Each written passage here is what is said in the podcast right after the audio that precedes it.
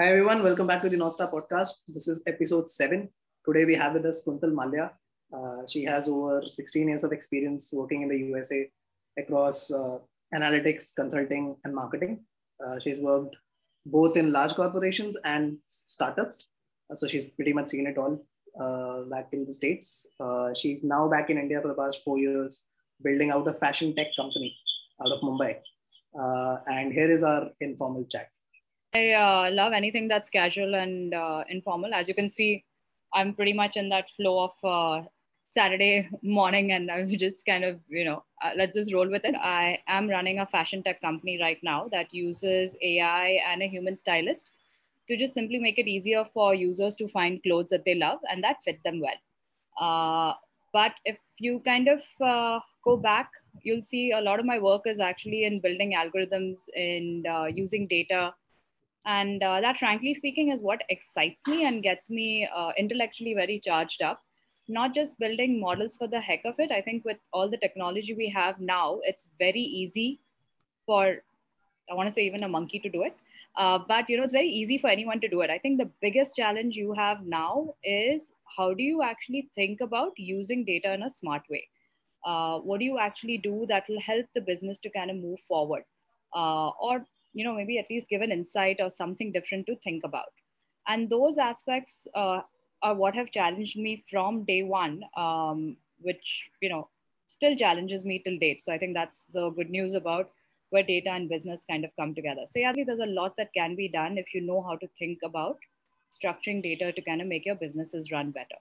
During this covid situation a lot of uh, sectors especially have got massively impacted. There must have been some like apprehensions which the people have right? While buying new yeah. clothes and getting out in the market and all of that right? So like how has your experience been? Uh, how are you tackling that part? Um so in terms of you know did we get impacted by the pandemic when it hit? To kind of give you context of what we exactly focus on right now it's on the working woman. Uh, and this was around uh, jan to march 2020 we focus on the working woman and the clothes and accessories she needs for work. Yeah. So now uh, once the lockdown happened you know our first thought was like okay who's going to need our services? Because no one's going into work. And you know how do we kind of think about this? I mean essentially as a requirement we don't exist anymore right? Um, and you know i think though once your back is up against the wall it also allows you and your team to experiment and experiment very quickly and very dirtily to understand does this work or not right? So we introduce new categories uh, for our current audience base like uh, you know homeware uh, work from home all of that we did. We also did stuff like loungewear pajamas activewear and maternity and each of these we launched very, very quickly to understand, okay, is the user going to accept these categories from us? And is there value that we can provide? Because at the end of the day, we're not a regular catalog. Uh, you know, we're not a, uh, you know, we're not your vanilla e-commerce site. We're actually a curator and a recommendation service. So we pick products out of all the possible products that could exist in the universe, but we pick the products that are relevant to the user who's come in at that time. So our big question was, okay, can we provide value in these areas? And uh, interesting enough, we could. So that was the one good thing that we did, uh, which allowed us to quickly understand that this works for our users. That gave us the ability to reach out to non-working users as well and bring them into the fold. Uh, the second thing that we did, which was purely COVID-driven initially, was that uh, we we are a, we were a box model, where the user would come in, fill out a form, based on that form, uh, the algorithms and the human stylist would pick five pieces that would get put in the box and sent to the user. Um, and then she would decide what she wants and what she doesn't. And then that's when the order would be complete. So now, if you think about it in the COVID scenario, that much of handling of boxes and clothes and all, everybody will get freaked out, right? And uh, from a logistics perspective and inventory perspective, it just wasn't feasible. So we actually reversed the whole aspect where we said, okay, we're going to show you 15 to 20 products that have been shortlisted for you.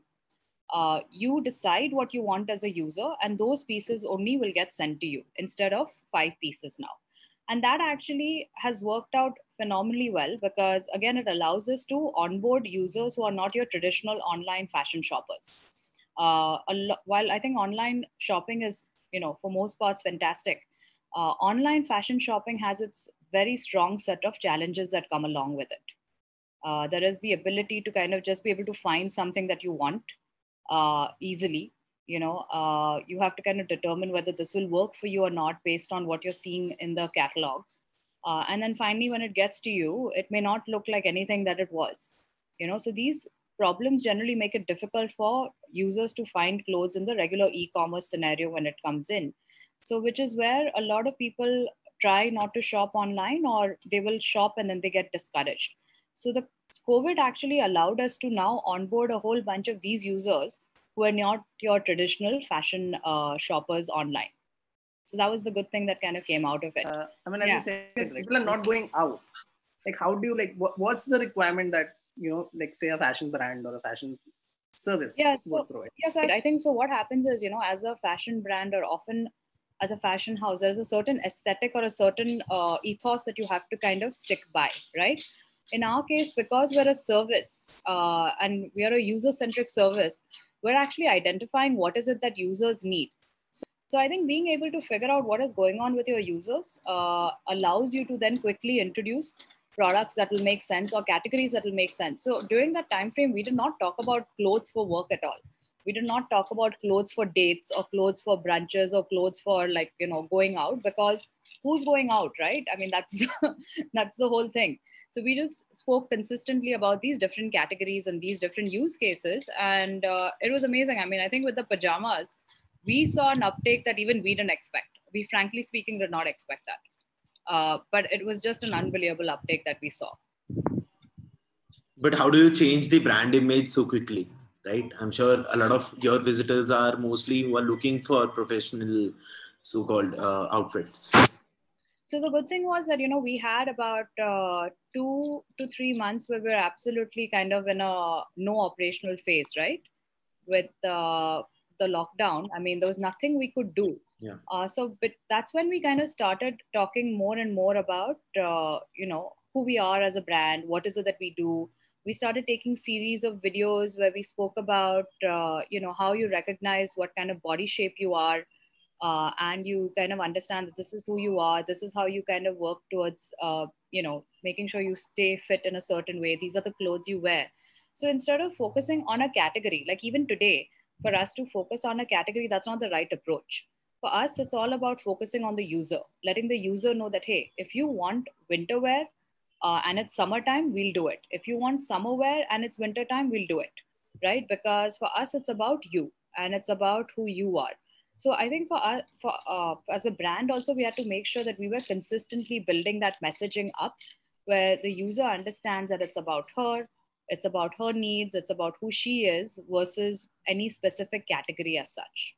When you started the company, how did you come up with the idea of having the uh, only uh, the outfits for women? Why wouldn't a family or people go to a website and buy everything for the whole family from there?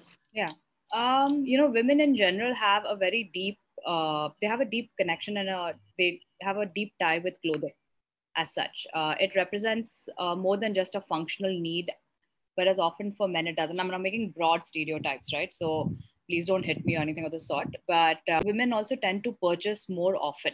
For men, often the purchase behavior is once a year or once every six months. Uh, for women, it's actually, and when they purchase, they purchase a huge degree, right? Uh, but for women, it's actually every three months, every two months. So for us as a new business, when we're getting out there, one, there is advocacy and loyalty that comes in. Two, the machines and the models also learn with repeat behavior, right? So with the repeat pattern from the woman, it actually is much more easier for us to sit and understand what's happening on a longitudinal basis faster. With men, it would have taken a while. Uh, that was point one. Uh, two, we also are going after a slightly uh, older crowd, and older being anyone who's 28 and plus. And a lot of our core audience is uh, they're, they're basically working moms or their moms. And uh, really the shopper for the men and the kids in her family. So, again, by getting her into our fold, by making her a believer and an advocate of what we do, tomorrow when we launch men and kids it's not that easy to get it's not that difficult for us to get that user base in as well because she is the referrer you know in the beginning you uh, mentioned this right like it's it's ai and uh, you know a stylist right and yeah. again I, I know a little bit based on our previous interactions but i think it'll be yeah. very it's a very in- interesting approach to data like just you leveraging data as you mentioned right if you can yeah. speak a little about that i think that'll be very interesting for anybody who's listening right now yeah it's actually uh, it's a pretty meaty topic and uh, you know within the scenario of ai also there are different branches of AI, right? That is automated intelligence. Uh, and what we actually fall into is the branch called augmented intelligence with the human in the loop.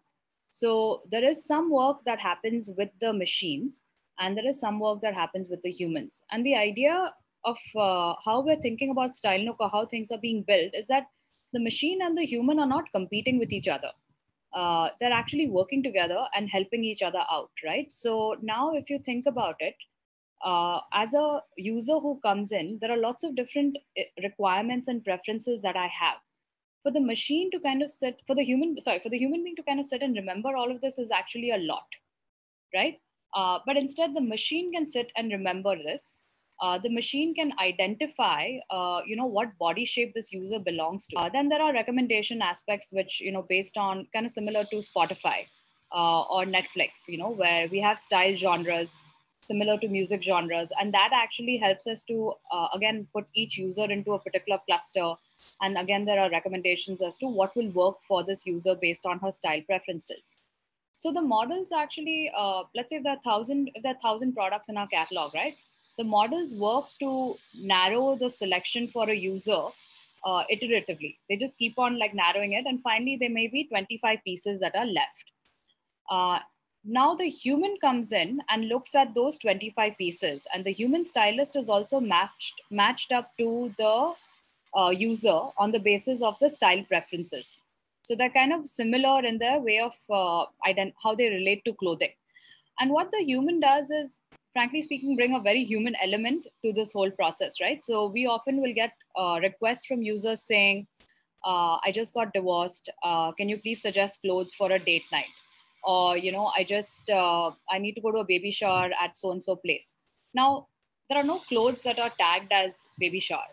Uh, you know there are no clothes that are tagged as date night for a recent divorcee right and frankly speaking sometimes what it needs is an empathy uh, it needs empathy it needs uh, you know understanding and that's what the human stylist does she's actually going ahead and building a relationship and uh, you know it's not a transaction with this user so that's how they kind of work together in one way. So this is an example of how the machine is helping the human out. How the human stylist helps the machine out is also by uh, helping the machine understand what classifies, let's say, as a different genre, because uh, fashion is in some ways very subjective, right? So you can say that, oh, this is in, this is not in, this is trending, this is, you know, so and so style. Uh, but who's making that decision? who's making that call so for the machine however you try and put in like let's say multiple different attributes that can you know maybe classify it as a certain genre it's not going to work and it's a lot to build out from an ai perspective to even do that right? So the human actually helps the machine to figure these aspects out on an ongoing basis. The human stylist helps the machine also to understand what pieces seem to be trending versus the machine figuring it out. Uh, so that allows us to move very very fast compared to you know what we'd have to do if we tried to build have it done through the machine. The other thing that i think you know how you think about this ecosystem is uh, often the machines or the models can take care of i would say about 90% of the cases and then the human being actually comes in for those outliers if you have to have your models take care of every single aspect right i mean in some ways you're kind of setting yourself up for a very long road uh, so that's how we kind of think about the entire scenario. How did you get into entrepreneurship in general? Uh, would you want to talk about it? Yeah. Um, yeah, I, I think it's actually a pretty big decision in that sense uh, because it's not just, uh, and there's no glam at all. I mean, I think it looks very glamorous from the outside, but I don't think there's that glam that uh, exists. Uh, I think you get into it because of a few reasons that you identify, right? Whether it's you want to build something, uh, you want to make a difference, you want to kind of have something to kind of call your own. And for some people, they're very clear. They kind of look at it as a way to make a lot of money. Uh, the last one, I kind of think, yes, it is a good reason, but there's no guarantee that you're going to make that money as well, right? So I think you have to be very clear about what is it that is driving you and that is getting you to take this step. Uh, I think in my, uh, I mean, I'm a late founder in that sense, right? Because uh, I started this uh, just as I was kind of hitting my 40s. And, uh, you know, for me, it was more of, as I was thinking about next steps, I had completed working at Zoomin and I was figuring out what my next move should be. And I had some pretty interesting, uh, I would say, some pretty interesting opportunities coming from companies like uh, Big Basket and Book My Show, and uh, you know, they were honestly speaking intellectually very exciting in terms of just what could be done with their data initiatives and uh, what we could have built out. But I realized that uh, I was looking for something more, and uh, that's when I kind of, you know, that's when I kind of also realized that yeah, I was looking to now build something of my own. So it was in that sense pretty clear for me that this was you know what i wanted to do. I thought about it for a little bit uh, is this the right step? Is this the right time? And i think one of the ways that kind of made me uh, go ahead and make this call was that uh, you know if i don't do this now 10 years from now will i look back and regret that i didn't and the answer was very clearly yes. So i was like okay.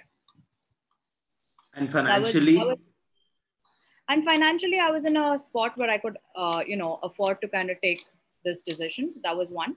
So that also made it simpler. But i honestly don't think there's ever a right time to do uh, to become an entrepreneur right? Because at every single point there will be something that you're giving up you know some people say oh, it's great to do it when you're younger some people say it's great to do it when you're in your 30s some people say it's great to do it when you're in your 40s i think each phase has its own pros and cons from a very intellectual logical reason uh, but I think at the end of the day, it has to be something that you want to do yourself.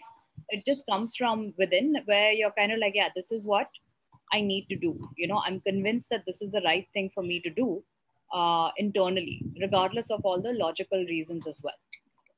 But then because your priorities, I, I, then your priorities change, right? Uh, I'm sure ki, there's that extra bit of time as well as energy and everything which you need to give to your uh, company which yeah. while doing a job you might not have to do correct so you can't um, yeah i mean depending on what you're doing you cannot like you know uh, I, I, don't think you can actually run something else while you're at a job uh, and that's what i'm saying i think you know there will always i think the priority is not necessarily a very rational priority. Uh, it is more of something from within where you're like yeah i need to do this now. You know uh, I, I want to do this now because yeah there is a lot of uh, there is a lot that you give up right? The financial aspect is just one part of it. Uh, time. I mean you give up a lot of time. You know your weekends are gone uh, your weeknights are gone. There are months and days where you just you know where you kind of suddenly get up and you just realize that you've just been working non-stop and you're burnt out right? And you're always i mean you're always on the go whether even if you're outside and you know you're sitting with your friends and your family but something will come into your head which will make you think about work. So you're occupied like 24 by 7 so more than money i think it's also like the time that is going to go into this which to me is far more critical for you know people to think about that okay this is a substantial part of my time and my life that is going into building something. While there are like your ups and downs or like you know there are your series of downs and this year there's been a lot of downs right because it's been a tough year overall. Uh, but at the end of the day i think it's like for me i'm excited about what i have the ability to build out. You know i have the ability to build something that's different. I have the ability to create a service or create an experience that is very differentiated and that can make an impact. So that gets me excited that gets me going and that kind of you know is what motivates me to get out of bed and tackle uh, what lies ahead every day. So i think it, it, somewhere it has to be you know over and beyond just uh, i want to start a company or i want to do something on my own. I do believe it has to be a problem or it has to be an area that really excites you as a founder to kind of just keep going through it you know to have that conviction to kind of go ahead and make it through day by day, month by month, you have to have that conviction that you are solving something pretty crucial. And was this the only idea which was there in your mind, or you personally faced it? How did this come along? Um, so I think a lot of problems often for founders come in from personal problems as well, right?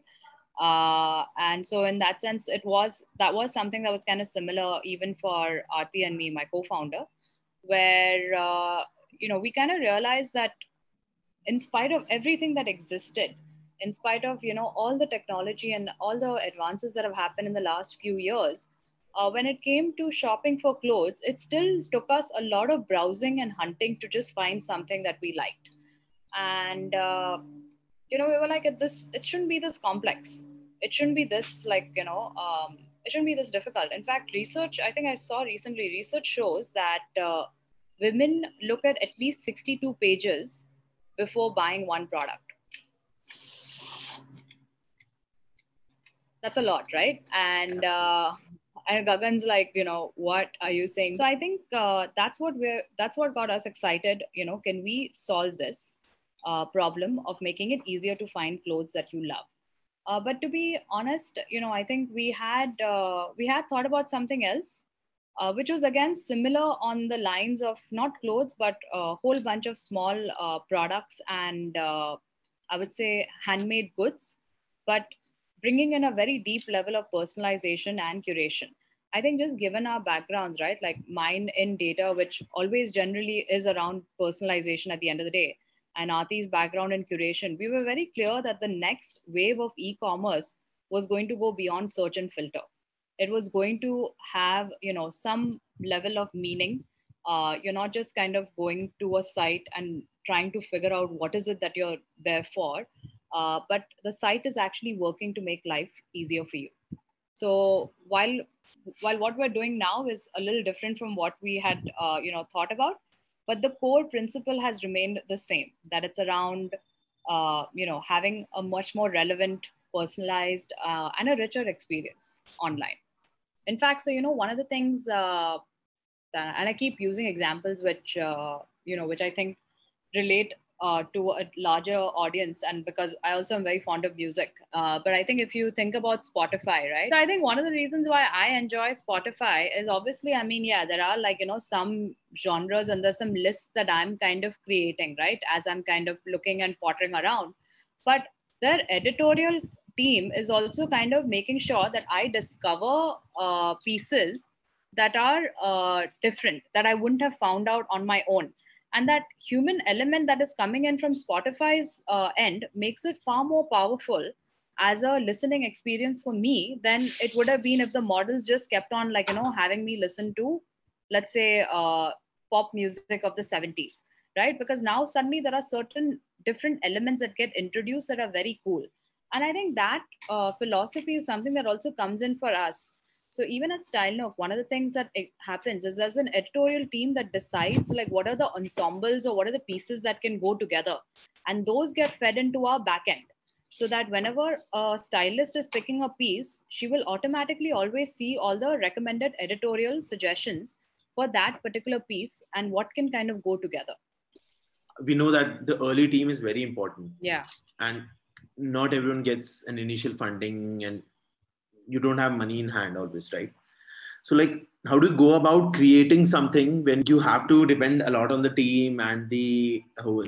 Because a lot of our listeners actually might have some ideas yeah. but then just not starting because they're just not confident enough of the support they'll be getting both from their peers um, in terms of the team which they're trying to build yeah. and in general the money aspect yeah so I, I, am just thinking, I think it's pretty amazing. I've gone through uh, about half an hour, 45 minutes of this podcast without mentioning my favorite book. Uh, so now, great time for me to mention it.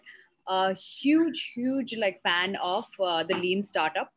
Uh, I I always feel, especially engineers, should always read the book. Uh, I've made our tech team read it.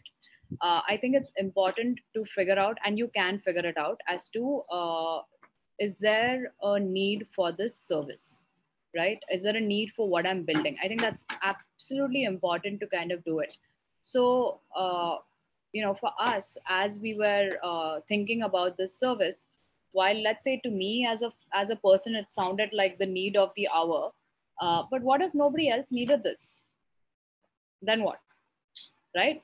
Then because before i get caught up in uh, you know building out the site before i get caught up in hiring the stylist, before i kind of think about the team the operations uh, you know how is this going to come together? The first fundamental piece for me to understand is hey does anyone need this? If no one needs this then what am i doing right? I'm actually wasting my time.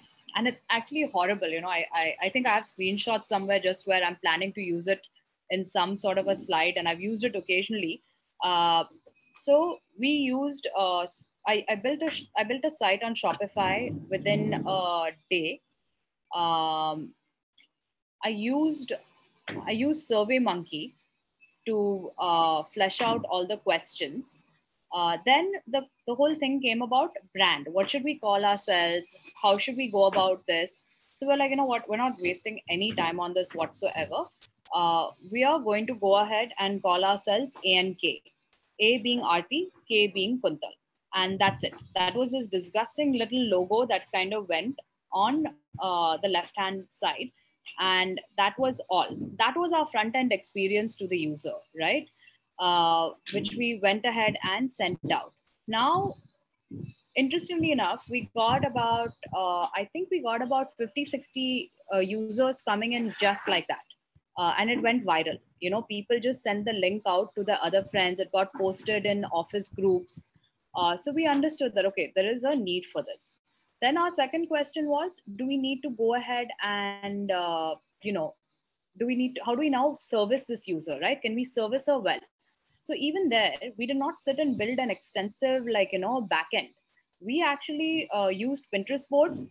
We got all the information from Excel. Uh, I sat and made a profile. Uh, I made a profile brief which I gave to these two girls who were happy to kind of, uh, who were stylists and were happy to help us out from the goodness of their heart. And, uh, you know, they went ahead and then picked clothes from all the online stores. And that's how our first 50, 60 boxes got done. There was no site, no back end, nothing. That's when we said, okay, now we have the confidence to think about going ahead and building something out, right? It will be scrappy, it will be ugly, uh, but if you think about even your own experiences as a consumer, right? When you really want something, you will deal with the most horror experience possible just to get that end product because you want it. You know, you want it and you're willing to kind of do something to be, uh, you know, part of that. I think it comes down to, I think as you mentioned, I think it's a great point for all of us to like anybody who's listening as well. Because there's like speed of execution and the focus on the right things, right? Right? Yeah. Like not name, not the website. The thing is, testing a value proposition. If it yeah. works, then you go on to those things. Because yeah. yeah. Yeah. no, and I think you know one of the things that uh, often we get involved, and it, it happens like it, it's happened to us also at different parts, right? Is that uh, it's very easy to kind of get involved in what is known as feature bloat. You know, oh, we will need this feature, that feature, uh, this also we need. You know, and sure, maybe one user has asked for it, right?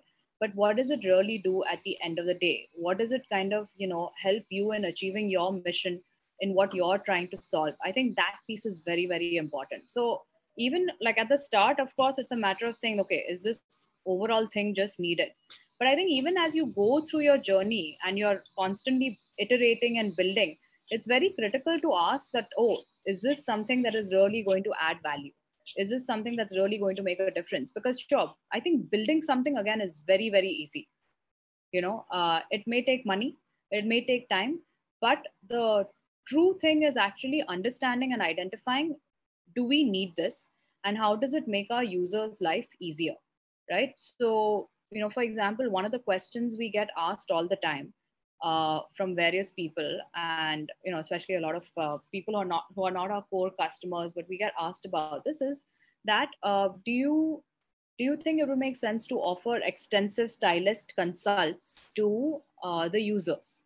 And would that make it better? And well like you know we've actually even tried that to see if it does anything. And frankly speaking a lot of users don't take it up. And then if we think deeply about the problem we know why the service is meant for women who don't have the time to shop on their own or who don't like have the inclination to do a lot of you know browsing and hunting. So if that is her headspace and that is a psychographic naturally having a stylist chat to sit and talk about things also is not often very appealing to her right?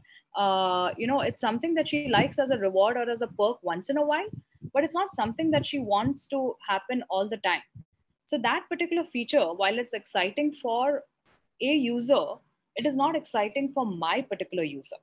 So th- does it change over time? For example you started in this extremely scrappy like the extreme startup way you could do. Does it yeah. change over time? You have to like force yourself to you know stay true to like not true in the sense that use the same methodology over and over again because it just makes sense from a first principle perspective. Yeah. So i yeah so i think i mean when the mvp comes in right uh, or when you read the lean startup one of the things that he actually talks about which uh, again you know is critical he shows like how you go from you know walking to a bicycle to a motorbike to a car right? But at no point do you actually introduce a, a broken bicycle into the market. So while your experience may be scrappy uh, it should not be crap. I think that is like you know the number one thing that you kind of have to be clear about right? I cannot create an experience that is absolute garbage at any point in time because that's not cool. Uh, i can figure out how to kind of do something in a in a scrappy way which allows me to go to market sooner but i also have to have the game plan of how i will shift to something more sophisticated right? Uh, so while let's say it could have been tempting for us to have continued on surveymonkey and ank forever uh, you know we clearly knew that this was not an ideal way to go and it didn't make any sense right? So within a few months we actually launched our actual site with the name and brand and all of that in place. Uh, so i think there are different phases at which you kind of need to do it at and then also you you can decide how you want to position this right? Uh, if you let's say position this as an alpha launch or as a beta launch there is still some i would say you have some freedom or you have the ability to do a few things.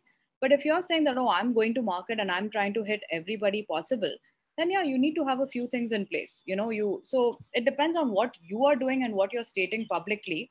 Are you in that position to service the user well?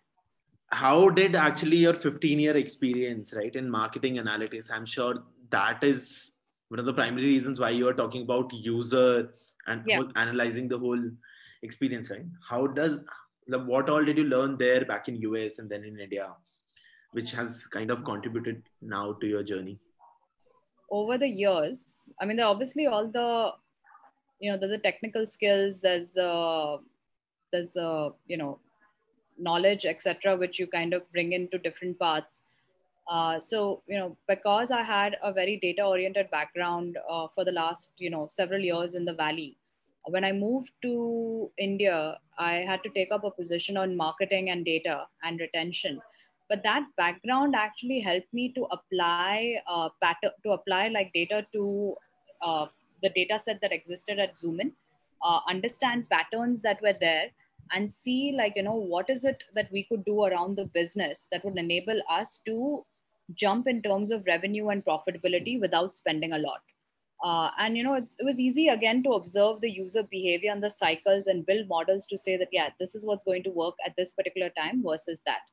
Uh, and it and it played out. Uh, so that was the good news. I think you know the knowledge that's what i'm saying the knowledge and the understanding i think that's you know one.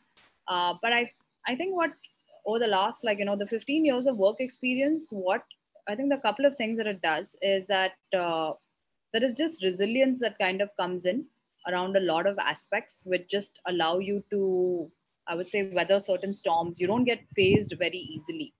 Uh, you don't get shaken very easily because uh, i think you're just older. And in the scheme of things you know that yeah this is a blip. Uh, this is you know something that's not great uh, but you will kind of figure out how to make your way through it right? Uh, that's one. I think the second at least for me over the years uh, there is a certain level of sharpness around how I think, uh, you know, in terms of critical thinking and logical, while it's always been a very core strength. Uh, but I think it's maybe it's it's gotten fine tuned, you know, far more in terms of just uh, how to deal with things or how to kind of assess something. Uh, and then I think the third is probably also a sense of boundaries as to what you will do and what you will not do, right? So there are points where I will, like, you know, just not take a decision uh, later in the day because I know now how my brain works. And I know that the chances are if I make a decision later in the day, it's likely to be a idiotic one. It may not be a good decision because I'm fatigued, I'm tired, and I recognize that I'm not in a good place. So I think just I think the 15 years also, you know, gives you the confidence or the ability to say, you know what, I'm not going to do this now. I don't have to get it done right now. I'm going to do it tomorrow first thing. Uh, and meanwhile, I'll finish something else. So I've actually categorically even told my team a couple of times that don't discuss this with me right now. I can't digest a thing. Uh, but first thing in the morning, I will call you and figure out what it is that you are trying to say because I don't even want to hear something right now. I won't be able to do a good job. And is this purely a function of like the experience that you have seen the same like similar situation over and over again that you develop this self awareness to do not work it like you just push it off to tomorrow. Yeah, I think I mean I think it's either uh, you know experiences or you know I think self awareness and introspection is something that everyone should be doing across the board. Uh, I think one thing I've always done throughout my career is uh, every like few months i do take a check in to see that with myself to be like hey am i at a good spot? Uh, is this great? Am i uh, am i learning? Am i kind of having a blast? Uh, am i being pushed? Uh, so i kind of do those introspection checks throughout you know? So in that sense uh, i think you it is important to kind of have a good understanding of what works for you what doesn't work for you. Uh, i think you that as soon as you can do it it's great but sometimes it may just kind of take a while to get there. And sometimes even if it takes it you may know it but you may not have the ability to call it out right? Uh, you may not have the you may not hold the position to call it out or you may not uh, have the confidence to call it out and say that hey i can't do this. But i think in general if you do people are actually okay with it. People are okay with like you know uh, being told that hey i can't do this right now because of xyz uh, but i will do it at this point versus shoddy performance coming in you were working in Yahoo when that yeah. uh, Great Depression, economic depression happened, right? Uh, what was your experience back then? This was just like out of the blue. Curious about uh, 2008, right? Yeah, yeah, yeah, yeah. So you know, in some ways, I think the valley was almost um, a little like I would say a little protected from that. It wasn't as from the depression wasn't as severe as uh, the 2001 was that was a pretty severe one. Uh, the valley, in some ways, was a little okay uh, compared to like the East Coast, right? Uh, even in 2007 or 2008, there were uh, people who were discussing new ideas, new jobs. If you'd walk around the cafes, business plans were being looked at and all of that. So that was still happening. I think uh, for me, it was actually uh, a different scenario also because at Yahoo, uh, there was a lot of uh, internal changes happening. The company was going through a lot of rapid changes in general. So that overtook, like, you know, whatever economic uh, scenarios were happening. But yeah, I don't think, I mean, the, you know, the 2008 depression wasn't as severe for the Bay Area as it was for, uh, I think, the East Coast and wasn't as severe as the 2000 uh, impact, the dot com bubble burst was that was actually a far more uh, rapid one. And you started back then, right? I was not in the I was not in the valley in 2000, but I had a lot of yeah. good friends who were.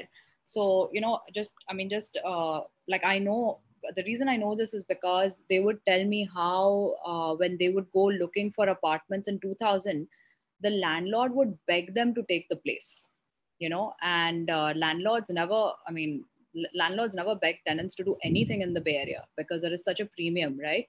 Uh, and they would actually beg them. Like my friend was begged to take a three bedroom, and he was on his own at that time. He's like, I don't need a three bedroom.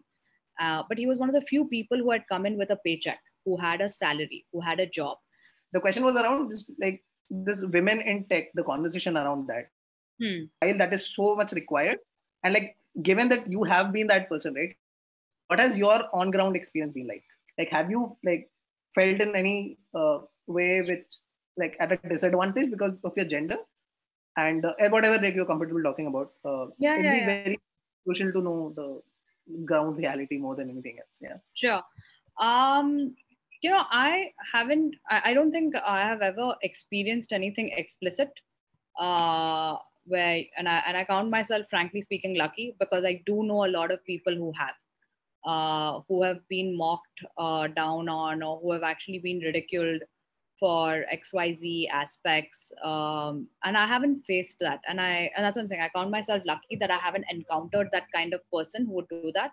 Uh, so that is definitely something i have seen. I think uh, you know there is though there is always this aspect that you do kind of wonder about uh, where you know you see how um, you see how like you know a reaction is towards a guy who's talking about this versus a woman.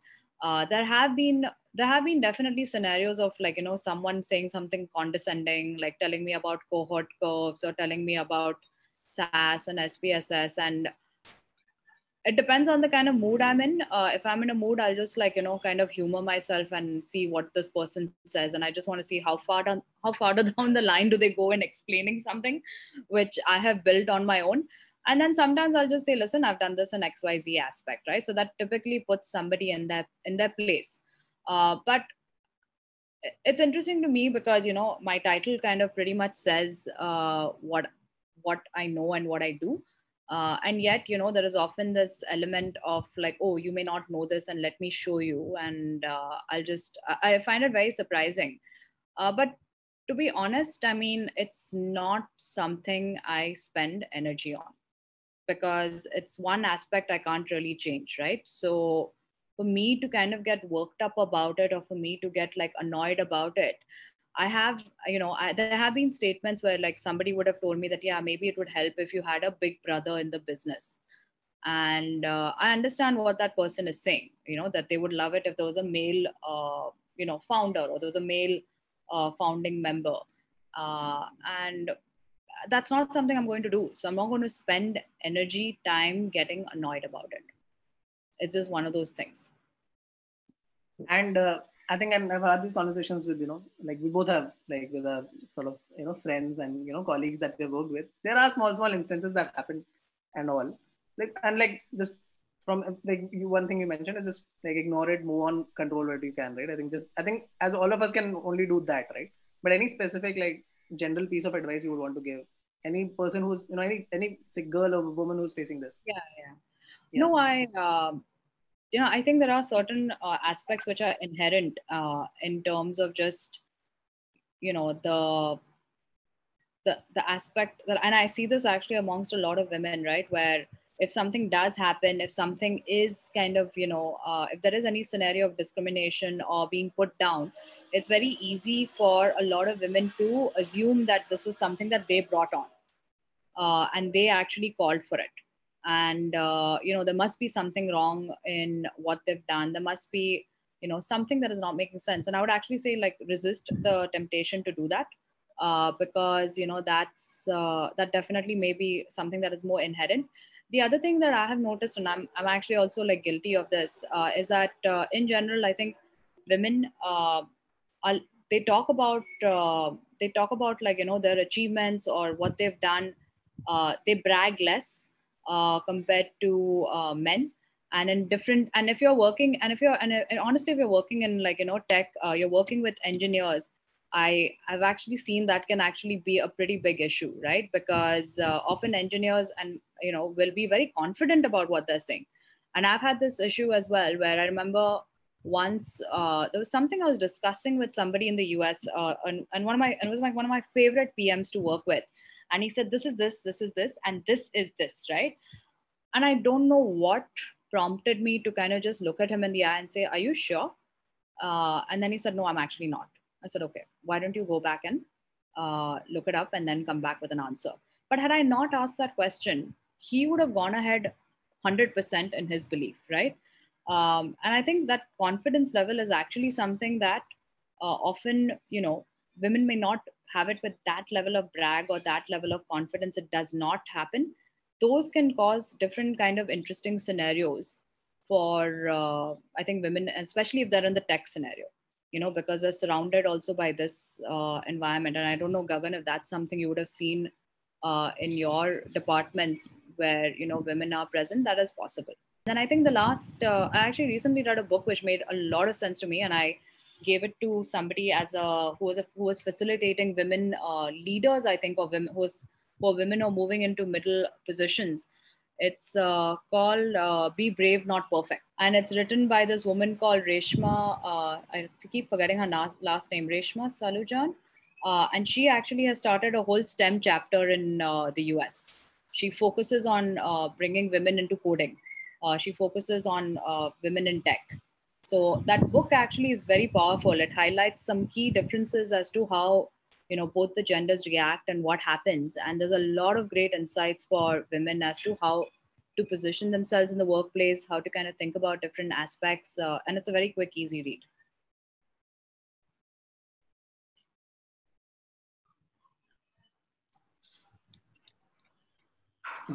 Hello. Gagan do you have any follow up uh, am i am i am, yeah, I yeah, yeah, yeah yeah you are huh.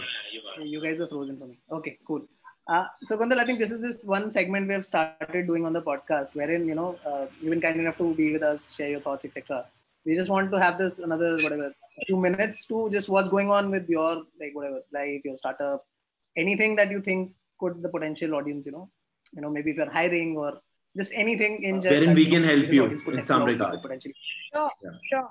Uh, you know, I think we have undertaken a pretty radical uh, change and shift in our uh, in our entire experience. Uh, whether you know it's just the different categories, or in terms of how our, how we're positioning, or the entire online. Uh, so, any feedback on you know what we could do from a front end experience, from the user experience, anything that you know makes sense, doesn't make sense, more than happy to kind of hear it. We're in that process where there's a lot of work that is happening and there are a lot of changes that we're making to the back end to just constantly make it a better user experience. So fresh uh, you know new perspectives are always welcome. We'd love to hear it. Sure yeah. And anything just quickly for us like how can how was your experience being here? Oh, it was fun it was casual and uh, i hope there's something that i've shared with the community that they can enjoy. Thanks kuntal. Thanks a lot for your time. Thanks so much. Thanks ritesh. Bye okay. gagan